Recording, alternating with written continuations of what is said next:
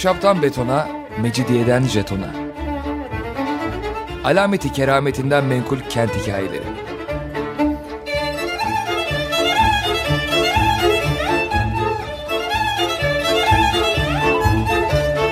Hazırlayan ve sunan Pınar Erkan.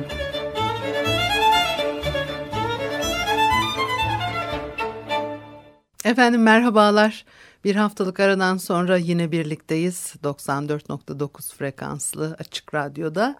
Ahşaptan betona, mecidiyeden jetona. Tam şu anda başlamış bulunmakta. Anlatıcınız ben Pınar Erkan. Elektronik posta adresim pinarerkan.yahoo.co.uk Bakalım bugün programımızda ne var? Şimdi e, Osmanlı döneminde ölenlerin geride bıraktığı her türlü mal varlığı dökümüne tereke e, denirdi. Terekeler incelenerek e, çok çeşitli bilgi edinmek mümkün. Böyle bir program geçmişte de yapmıştık diye hatırlıyorum. Tülay Artan'ın Eyüp ile ilgili e, terekeler taranarak yapılmış böyle bir çalışması da var. 1748-1750 yıllarına ait e, terekelerden çıkartılmış sonuçları biz de konuşalım biraz. 18. yüzyılın tabii ortalarında Eyüp, e, Eyüp e, Bizans devrinde çok gelişmiş bir yer değildi belki de yani küçücük bir yerdi. Asıl e, Osmanlı döneminde biraz daha böyle bir e, e, kentin bir parçası olmuş, e, önem kazanmış bir semt olarak karşımıza çıkıyor. Yalnız Osmanlı başkentinin bir semti değil, aynı zamanda İstanbul çevresinin e, geniş kırsal alanlarını kapsayan büyükçe de bir kazaydı. Güneybatıdan Marmara'ya kuzeyde Karadeniz'e dayanıyor. E, o dönemde e, Eyüp'ün saptanabilmiş toplam 26 mahallesi var. Kent nüfusunu oluşturuyor bunlar. Ayvansaray, Edirne Kapı, Eğri Kapı, Yeni Kapı ve Yedikule haricinde ve dahilinde yaşayanlar bu sınıflandırma içinde. Eyüp'ün üç önemli nahiyesi olan Terkoz, Büyükçekmece, Küçükçekmece'ye bağlı toplam 29 köyde ve civar bahçelerde yaşayanlarsa köylü ahali olarak geçiyor. İstanbul'un köyleriyle e, kente dahil kısımlarındaki e, varlık durumlarını anlamak için mahkemelerde süren davalarda kullanılmak üzere kişilerin mal dökümünü içeren terekelere e, bakacağız biraz. Anlaşılıyor ki Eyüp'ün köylerinde e, tereke bırakacak kadar varlıklı olmak istisna değil e, o dönemlerde hatta bir ilk izlenim olarak kentli tereke sahiplerinden bazı grupların statü olarak daha yukarıda yer almalarına karşın tereke sahibi köylülerin e, hiç değilse e, Tülay Artan'ın bize aktardığı sicillerde karşımıza çıkan şehirlerin birçoğundan daha varlıklı olduğu söylenebilir. Genellikle büyükbaş hayvancılık ve kuru e, tarımla uğraşıyorlar. Çift veya çiftlik sahipleri çoğunlukta. Yaşam tarzı açısından ilginç bir nokta var. Çiftçi terekelerinde zaman zaman rakının yanı sıra sirkeye de rastlanıyor. Belki şaraplar sirkeydi yani Eyüp köylerinde bir ölçüde şarap da üretildiği akla geliyor bir e, davada e, adamın biri karısına verdiği içki içmeme sözünü kadıya kaydettirmiş. O da enteresan bir şey. E, Eyüp sicillerinde karşılaşılan o terekelerin bir bölümü askeri sınıf üyelerine ait. Hemen hepsinin çuhadar, odabaşı, beşe, çelebi, ağa ve efendi gibi ünvanları var. Yalnız bir bölümünün aktif hizmet hayatında ne yaptığı veya nereden emekli olduğu anlaşılabiliyor. Bu tereke sahiplerinden yalnızca üçü köyde oturuyor. Ve hayatının sonunda debbalık yaptığı belirtilen bir 23. bölük emeklisi dışında hiçbirinin terekesinden ölmeden önce neyle uğraştığı anlaşılmıyor. Tek ortak özellik hepsinin silah sahibi olması. Köylerde bir de gayrimüslim köy bekçisi e, varmış. E, geride bıraktığı terekesinde sadece sim düğmeler ve sim çapraz kaydedilmiş. 1748-1750 tarihli hmm, Eyüp ıı, Kassam defterlerinde e, biri köylü, diğeri mahalleli olmak üzere iki de imam terekesi yer alıyor. Bu gruba köyde yaşamış olan iki molla ve bir papaz da Şah Sultan Tekkesi'nin e, aslen Eyüplü olan Seccadeniş'inin de e, katabiliriz e, seccadenişin derken tekke şeyhi demek istiyor. E, bunun ötesinde medreseli ulema sayısı sıfır. Fakat El-Hac var çok sayıda. Özellikle hem kendisi hem babası hacı olanlar. Es-Seyit ve bir kez de eşşeyh olarak anılan bir birey. Ee, yani bu, bu, bu tür e, kişilerin sayısı fazla. E, tüm bunların e, Eyüp'ün özel dini karakteriyle ilgili olup olmadığını söyleyebilmek için diğer yerlerle kıyaslanması gerekir tabii. Eyüp'te belirgin ve olağanüstü bir yoğunluk var mı yok mu bakmak gerekir. Bir diğer nokta esnaf ve zanaatkarlar askeri sınıf e, mensupları emeklilerinden de daha kesin ve yoğun biçimde kentli e, karakter taşıyor. E, köylerde bir kiremitçi, bir mandıracı ve bir sütçü dışında hiçbir uzmanlaşmış meslek veya iş kolu göze çarpmıyor. Bütün arabacı, taşçı, yorgancı, e, hamamcı, leblebici, kayıkçı, debba, bakkal, berber, fırıncı, abacı, terzi, helvacı, kebapçı, oyuncakçı, mumcu, çömlekçiler Eyüp mahallelerinde oturuyor. E, bunlardan arabacı, kayıkçı, hamamcı ve bakkalı e, ticari sermaye sahibi geri kalanları zanaatkar olarak tanımlayabiliriz. Zaten çırak, yamak, şakirt gibi sözcükler de geçmiyor bu insanlardan söz ederken. Hem işçilerin e, tereke bırakacak kadar birikim yapmaları da zor. E, bütün bunlardan hareketle e, meslek adlarının başkasının yanında çalışan işçileri değil, iş yeri sahiplerini belirlediğini e, kabul edebiliriz. Eyüp'ün yalnız köylerinde değil, mahalleli arasında da bahçıvan, bostani veya bahçeci diye tarif edilen ya da terekesindeki araç gereçten uğraşısı anlaşılan, öyle olduğu anlaşılan küçük bahçe e, işletmecilerine sıkça rastlanıyor. E, bunlardan bir bölümünün terekelerinde ev eşyası, e, mücevherat ve bunun gibi şeyler değil daha çok araç gereç ekili ya da toplanmış ürünler kaydedilmiş. Dolayısıyla zanaatkarlardan farklı olarak bu kesimde bir miktar birikim yapıp tereke bırak bırakabilmiş işçi veya icarcılar hani olabilir gibi de geliyor. En ilginci e, fikafeci olarak kaydedilenler bunların arasında özellikle lale yetiştiricileri dikkat çekiyor. Bazı tereke defterlerinde onlarca e, lale soğanı isimleri değerleriyle e, kaydedilmiş olabiliyor. Terekelerde 18. yüzyılda lale soğanı fiyatlarının binlerce akçeye falan ulaşmadığı da ortaya çıkıyor galiba. Lale fiyatları çok daha ucuzmuş. 100 e, akçenin e, altında bir ortalama görünüyor. Belki de 3. Ahmet e, saltanatı lale devri denecek kadar şaşalı değildi. Cevdet Paşa ve daha sonra Ahmet Refik Altınay yanılıyorlardı belki de. Belki de yeni çalışmalarla daha kapsamlı bir takım kıyaslamalar da yapılabilirse daha sağlıklı tabii e, sonuçlara da ulaşılabilir ki bu konuda e, yayın yapan araştırmacılar da var yok değil ve bunları da söyleyen zaten onları aktarıyorum size.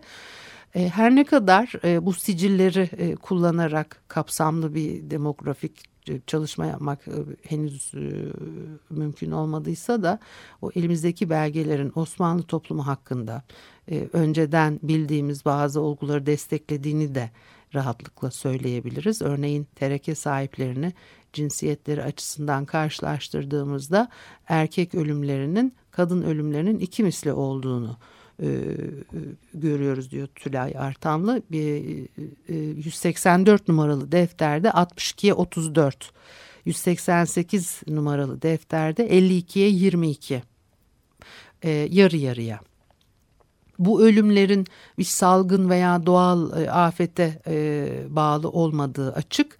E, zaman ve mekan olarak e, dağınık davalar bunlar. Ve ne bir ailede hatta ne de bir mahallede birkaç ferdin arka arkaya öldüğünü görmüyoruz.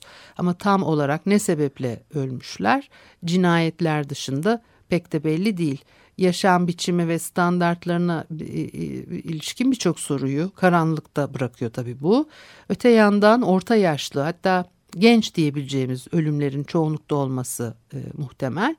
E, şöyle ipuçlarından çıkartıyoruz bunları. O sicillerde bütün yakınlarını kaybetmiş tek bir e, yaşlı kadını, e, kadın ölümü kaydedilirken e, ölenlerin eşleri hemen hemen hep hayatta. Ee, örneğin 184 numaralı defterde e, kocası hayatta olmayan yalnız iki kadın ve e, karısı hayatta olmayan yalnız üç erkek tereke sahibi yer alıyor. Ayrıca 20 tereke sahibinin hem annesi kimi zaman annesi ve babası hayatta hem de çocukları var. Vesayet davalarının çokluğu da arkada kalan çocukların e, küçük dolayısıyla ölenlerin genç veya orta yaşlı olduğuna işaret ediyor. Ama e, hani böyle bir varsayım doğruysa bu terekelerin fazla ilerleyemeden dura kalmış birikim düzeylerini yansıttığı da belki söyleye, söylenebilir. Çocuksuz ölen kadın erkeklerin ise yaşlarıyla e, statülerine dair herhangi bir şey söylemek e, pek mümkün değil. Tek bir örnekte tereke sahibinin ilk çocuğuna e, hamileyken doğurmadan öldüğü kesin gibi terekesindeki beşik yorganı çocuk hani beklediğine e, işaret ediyor. Çok sayıda kullanılmamış e, yorganı bulunduğuna göre çeyiziyle gelenleri henüz yıpratacak kadar kullanmaya fırsatı olmamış gibi yorumlarla tabii bu sonuçlara varılıyor.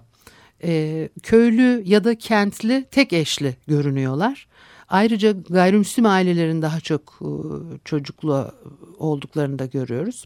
Bir müzik arası verelim ondan sonra devam edelim mi?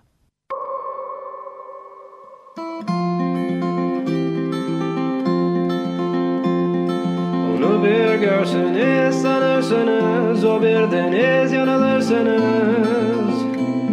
O benim güneş sistemim Alacalı bikinisinde saklı.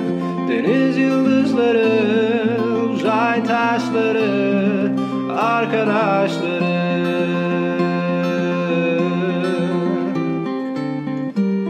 Ölü denizciler Kayıp galaksiler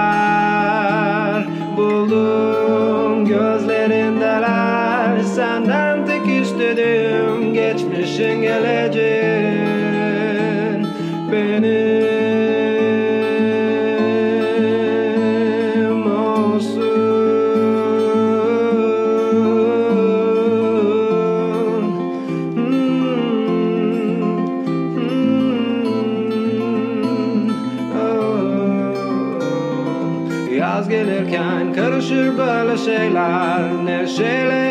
endişeler ayak bastı. Her yerdeler üzerimden gemiler geçer. Kaldırma kuvvetimdekiler. Burası benim krallığım.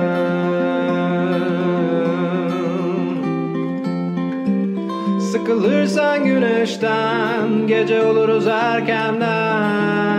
Sen istersen Karşılığında istediğim geçmişin geleceğin Benim olsun.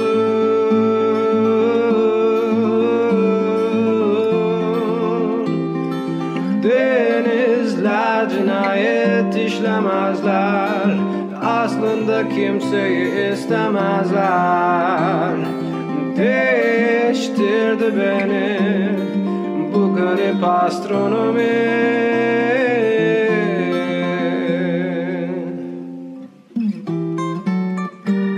Suçluyum belki ben sen sularımda ölürken Güldüm keyfimden. Her zaman istediğimle Geçmişin geleceğinle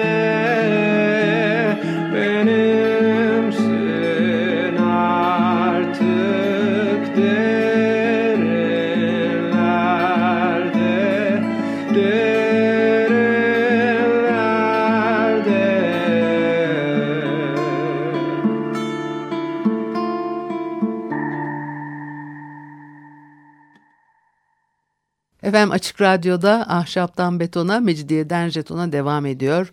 Haliyle Pınar Erkan'ı dinlemektesiniz. Şimdi tabii Eyüp e, e, e, terekelerden mahkeme dosyalarında ölenlerin e, mal varlığının e, dökümünden bir takım e, tabii sonuçlar çıkarmak mümkün. Onunla da ilgili çalışmalar yapılıyor. O çalışmalardan kaynak kullanarak sizlere aktardım. Eyüp'le ilgili bu sosyal yaşantısı e, ve o bölgede yaşayan insanların e, özellikleriyle ilgili bilgileri aktarıyordum. Köylü ya da kentli insanların tek eşli olduğunu anlıyoruz dedim. Ayrıca gayrimüslim ailelerin daha çok çocuklu olduğu da gözleniyor. Mesela dört oğlan bir kız, dört kız bir oğlan. Beş oğlan bir kız, altı oğlan bir kız, e, hatta beş oğlan dört kız yani e, işte yedi buçuk çocuk, dokuz buçuk çocuğa kadar çıkıyor. Halbuki e, Müslümanlarda en fazla beş çocuğa rastlanmış. Tabii bu demek değil ki kadınlar az doğum yapıyor. E, güvenli, rahat, sağlıklı bir hayat yaşıyorlar. Köylü kadınların günlük yaşamını kestirmek de çok zor değil. Yine terekelerden tarlada çalışmalarının dışında e, dokumacılıkla da uğraştıkları anlaşılıyor. Mahalleli kadınlar e, günlerini ev işleriyle, çocuk bakımıyla, hamam eğlenceleri, eş dost e, ziyaretiyle belki geçiriyorlardı ama bir tek kadının terekesinden Kur'an çıkmış. Öte yandan çıkrık, gergef, bez tarağı, keten tarağı, tezgah, iplik, çözülmüş ilmek, bez ve kadın yani kadın terekelerinde sıklıkla rastlanan şeyler ve mekanlar aynı zamanda tabii şimdi e, e, kişilerin nelere öykündüğüne, nelere sahip olmak istediğine de işaret ediyor. Tabii mekanlar tamam toplumsal yapıyı tamamen e, e, yansıtıyor. E, yalı tipi ister büyük ister küçük olsun kendi başına bir yaşam biçimini e, tanımlar ve e, hep genellikle bu yalı tipi binaların hani e, daha üst e, elit kesime ait yapılar olduğunu hani e, düşünürüz. Çünkü o yapıları inşa ettirmek de zor, bakımını sağlamak da zor, onlara ulaşım da zor. 19. yüzyılda da bu böyle. Zaten yazlık olarak konut yazlık konut olarak inşa edilmiş yapılar bunlar. Dolayısıyla hani o yaşam düzeni içerisinde biraz daha üst düzey bir ekonomik gelir hani gerektiriyor. Fakat şimdi tabii yani yaşam mekanından yola çıkarak o gündelik e, rutinler, insanların, ailelerin nelerden zevk aldıkları, kendilerini başkalarına nasıl göstermek istedikleri de anlaşılabilir. Ve bu şeriye sicilleri çerçevesinde Eyüp mahallelerinde e, yalı tipine rastlanmaması da enteresan. Çünkü e, yani o kadar enteresan işte bir takım sorular çıkıyor. Enteresan mı değil mi? Neden hani böyle? E, 18. yüzyılda İstanbul'un üst düzey e, bir hayat süren işte o yönetici kesiminde gözlenen o e, tüketim tutkusu ki e, daha aşağı sınıflara nüfuz etmemiş olabilir diyor kaynağımız. Bir kere hanedanın ve elitin kıyılarda bir sayfiye veya mesire yaşantısı kurma tutkusu Boğaz'da Boğaz'dan önce Haliç'te e, yoğunlaşıyor. 18. yüzyıl ortasına ait e, resim, çizim, gravürlere baktığımızda hemen bütün Haliç, Eyüp sahil şeridinin birbirine neredeyse bitişik uzanan sahil saraylarla dolduğunu da görüyoruz. E, öte yandan Eyüplü bir molla Yeniköy'de bir yalı satın almış ee, eğer seçim kriteri deniz kenarında olmaksa e, hani neden itibarlı Eyüp mahallelerinden birinde örneğin Zal Mahmut Paşa mahallesinde değil de Yeniköy'de kendisine bir tarafında meyhane olan bir e, yaşam mekan seçiyor. Ee, e, hani e, bir yeni bir tüketim arzusu insanların kendi geleneksel çevrelerinden çıkıp yeni coğrafyalara atlaması biçiminde mi hani tezahür ediyor acaba? Bu sadece tabii bir varsayım.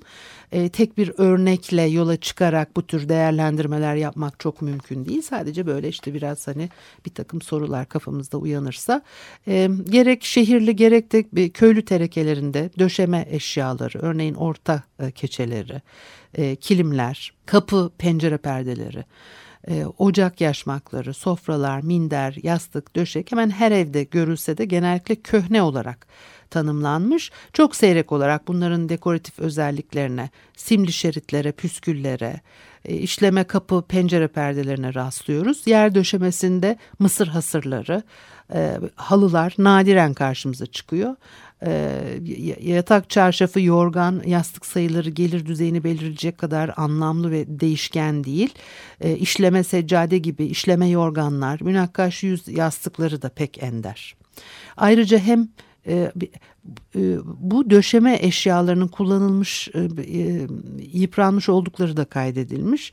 Halbuki seçkinlerin terekelerinde tam tersi bir e, durumla karşılaşıyoruz. Hane halkı ne kadar kalabalık olursa olsun gereksinimin çok üstünde onlarca ve genellikle yeni oldukları kaydedilmiş çarşaf, yorgan, çeşitli yastıklar, yüz yastığı, baş yastığı gibi söz konusu. Dolayısıyla burada 18. yüzyıl ortasında e, tüketime öykünmenin e, alt sınıflar içinde e, yaygınlık kazanmış olma olasılığına dair ikinci bir e, kuşku ortaya çıkıyor. Aynalar, e, saatler, dürbünler onlar e, yani enteresan. Ee, ev eşyaları arasında saat aynaların gelir düzeyini belirlemede sağlıklı olarak e, kullanılabileceği fikri doğuyor. Saat sahipleri arasında imam, hamamcı, odabaşı, yorgancı, üç hacı, bir ağa, bir çelebi, bir seyit ve e, de bağlık yapan hacı ile ticaretle de uğraşan bir çiftçi e, bulunuyor. Bir gümüş bir mücevherli saatin yanı sıra bandol saat, akrep saat, asma saat, çalar saat, e, kum saati gibi saatler tanımlanmış. Dolayısıyla saatler değerleri açısından da sahiplerinin varlık düzeylerini tanımlayabilir. Ayna sahipleri arasında ise dört kadın, bir çelebi ve bir gayrimüslim çiftçi var. Hanedan üyeleri ve ricalin e, o dönemde yaptırdıkları sahil saraylarının mefruşat kayıtlarıyla bu e, kişileri çeyiz ve işte geride bıraktıklarında sayısız saat ayna ile e, karşılaşılır. Tek e, dürbün e, mücevherli saate sahip olan bir kişiye ait. Ne yazık ki sosyal statüsü hakkında fazla bilgi edinemiyoruz. Dürbün gibi batı kaynaklı yelpazeler, perikolar, gözlükler falan hiç karşımıza çıkmıyor. Gene değerli ev eşyaları arasında nadiren karşımıza çıkan porselen, billur, e, gümüş eşya tereke sahibinin gelir düzeyini hemen yukarı çekiyor. Şöyle ki terekelerde rastlanan e, fincan, fafur fincan, mineli fafur fincan, sim fincan zarfı, bardak, billur bardak, Eyüp bardağının sahipleri, üç kadın, iki imam, çuhadar, üçüncü bölük emeklisi bir beşe, bir seyit ve bir çelebi. Bunlardan dördü çuhadar, bir imam, bir kadın ve beşe bu objelerin birkaçına birden fazla sayıda sahip. Yerli ve e, orijiniyle kaydedildiğine göre muhtemelen değerli bir ürün. Bu Eyüp bardağı öyle anlaşılıyor bir tek kez ve ne yazık ki sahibinin statüsünü işte gelir düzeyini e, kesin olarak belirleyemediğimiz bir davada e, ortaya çıkıyor. E, ama e, çömlekçi terekelerinin örnek sayısı artarsa hem e, Eyüp bardaklarının değeri konusunda hem de bu yörenin çömlekçilerinin statüsü hakkında daha gerçekçi belki bir fikir elde edilebilir. Mutfak eşyaları genellikle hep aynı araç gereçlerden oluşuyor. Kapaklı tencere, işte kazan, sini, güğüm, bakraç, sacaya, tepsi, kevgir, kepçe, tava, ibrik, leğen. Ancak bunların tümü tanımlayıcı özellikleri boyutlarına küçük, orta, büyük olmalarına e, dair bunların sayısal dökümü, çeşitliliği, gelir düzeyini biraz daha ayrıntılı bir biçimde tanımlamamıza yardımcı olabilir. Özel kullanımı olan araç gereç, örneğin kadayıf tepsisi, kebap şişi, pekmez tavası, işte kuzu lengeri, hoşaf tası, çorba tası, özellikle de kaşıklar daha çok e, yardımcı olabilir. E, terekeler içinde kaşık bir tek kez ve çavuş Kasım mahallesinde oturan oldukça varlıklı bir kadına ait olarak e, karşımıza çıkıyor. Gene çoğunlukla kadınların sim, incili saat, köstek, tarak, saç, e, e işte taç, e, kuşak gibi aksesuar, hançer, bıçak, tesbih, e, tesbih gibi mücevherli eşyalar, küpe, yüzük, gerdanlık, enselik, pazubend, bilezik gibi takılara sahip olduklarını görüyoruz. Bazı erkeklerin işte onlar bekçi, bostani, molla, çelebi, beşe, e, terekelerinde de mücevher çıkıyor. Bunların e, birçoğu da e, köylüye ait olarak e, çıkıyor. Hmm, e, tereke kayıtlarını e, kullanan çalışmalarda genellikle kürkler, giysiler, döşemelik eşyalar kullanılmış, e, yıpranmış olarak kaydediliyor. Bunların genellikle cinsleri belli ama e, orijinleri her zaman belli değil. İnsanların terekelerini hanedan üyeleriyle e, ricalden kalanlardan tamamen ayıran e, bir e, nitelik. Eyüp sicillerinde yalnız bir kez bir lahor kuşak bir kez de Tunus şalından e, söz ediliyor. Sık sık da Yambolu kebesiyle karşılaşılıyor. batıda 18. yüzyılda kullanılmaya başlanan gömlek e, don oldukça sık yine karşımıza çıkıyor. Yani Eyüp'te nispeten kendi halinde bir orta hallilik dünyası. Daha mütevazi mahalleler ve biraz daha varlıklı köylüler e, karşımıza çıkıyor. En azından tereke bırakan e, kesim içinde uç örneklerin çok büyük zenginliklerin belirgin girişimcilik işte böyle bir takım e, sivri özelliklerin e, farklı şeylerin olmadığını söyleyebiliriz. Haftaya görüşene kadar hoşçakalınız.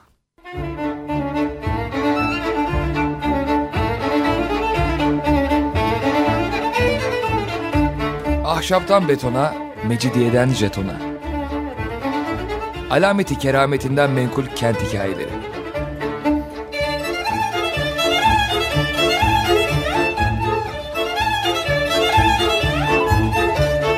Hazırlayan ve sunan Pınar Erkan.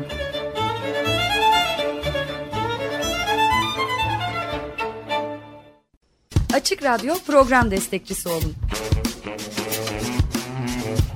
Bir veya daha fazla programa destek olmak için 212 alan koduyla 343 41 41